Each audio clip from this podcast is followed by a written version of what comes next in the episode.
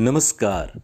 आप सुन रहे हैं द बॉलीवुड रेडियो और मैं हूँ आपके साथ आकाश। दोस्तों, बात होगी ऋषिकेश मुखर्जी की, ऋषिकेश दा की और किशोर कुमार की और साथ ही बात करेंगे उस फ़िल्म की जिसने राजेश खन्ना की किस्मत बदल दी। बात फ़िल्म आनंद की। और किस्सा ये है कि किशोर कुमार, ऋषिकेश मुखर्जी का एक चौकीदार की वजह से ऐसा क्या पंगा हो गया कि सिंगर को बड़ा नुकसान हो गया?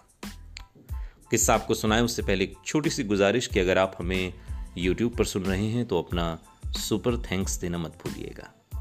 नीचे डाउनलोड के बराबर में एक बटन है सुपर थैंक्स उसे क्लिक करिए और अपना सहयोग हमें भेजिए। सलमान खान और शाहरुख खान की फ़िल्म पठान में सालों बाद साथ दिखाई दिए।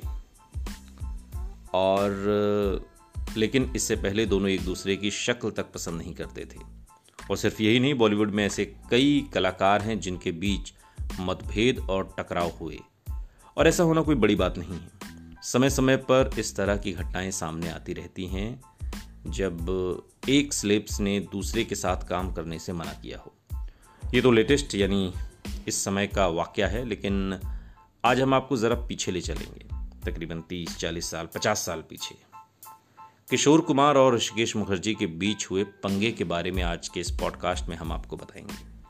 किशोर कुमार और ऋषिकेश मुखर्जी के बीच मनमुटाव का किस्सा फ़िल्म आनंद से जुड़ा हुआ है। आनंद बॉलीवुड की एवरग्रीन क्लासिक फ़िल्म है। फ़िल्म में राजेश खन्ना के काम की आज तक तारीफ़ होती है। फ़िल्म को ऋषिकेश मुखर्जी ने डायरेक्ट किया था, लेकिन आपको जानकर हैरानी होगी कि फ़िल्म के लिए राजेश खन्ना ऋषिकेश दा की पहली पसंद नहीं थे। और ऋषिकेश मुखर्जी इस फ़िल्म में राजेश खन्ना का किरदार आनंद किशोर कुमार से करवाना चाहते थे।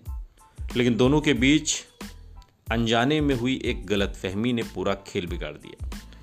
और ये गलतफहमी इतनी बड़ी थी कि ऋषिकेश मुखर्जी ने फिर कभी किशोर कुमार के साथ काम नहीं किया। और इस गलतफहमी की वजह कोई और नहीं, बल्कि किशोर कुमार का चौकीदार था। जैसा कि हम सभी जानते हैं कि किशोर कुमार जितने बेहतरीन सिंगर थे, उतने ही अच्छे एक्टर भी थे। और एक दिन ऋषिकेश मुखर्जी फ़िल्म आनंद का ऑफ़र लेकर किशोर कुमार के घर उन्हें बिना बताए पहुँच गए। लेकिन किशोर कुमार के चौकीदार ने उन्हें गेट पर ही रोक दिया। ऋषिकेश दा ने चौकीदार को कई बार अंदर जाने के लिए कहा, लेकिन उसने जाने नहीं दिया और उन्हें फटकार के वहाँ से भगा दिया। सोचिए, ऋषिकेश मुखर्जी इतने बड़े डायरेक्टर। ऋषिकेश मुखर्जी को इससे काफ़ी वो आहत हुए और उन्होंने आनंद के लिए किशोर कुमार को साइन करने का फैसला छोड़ दिया।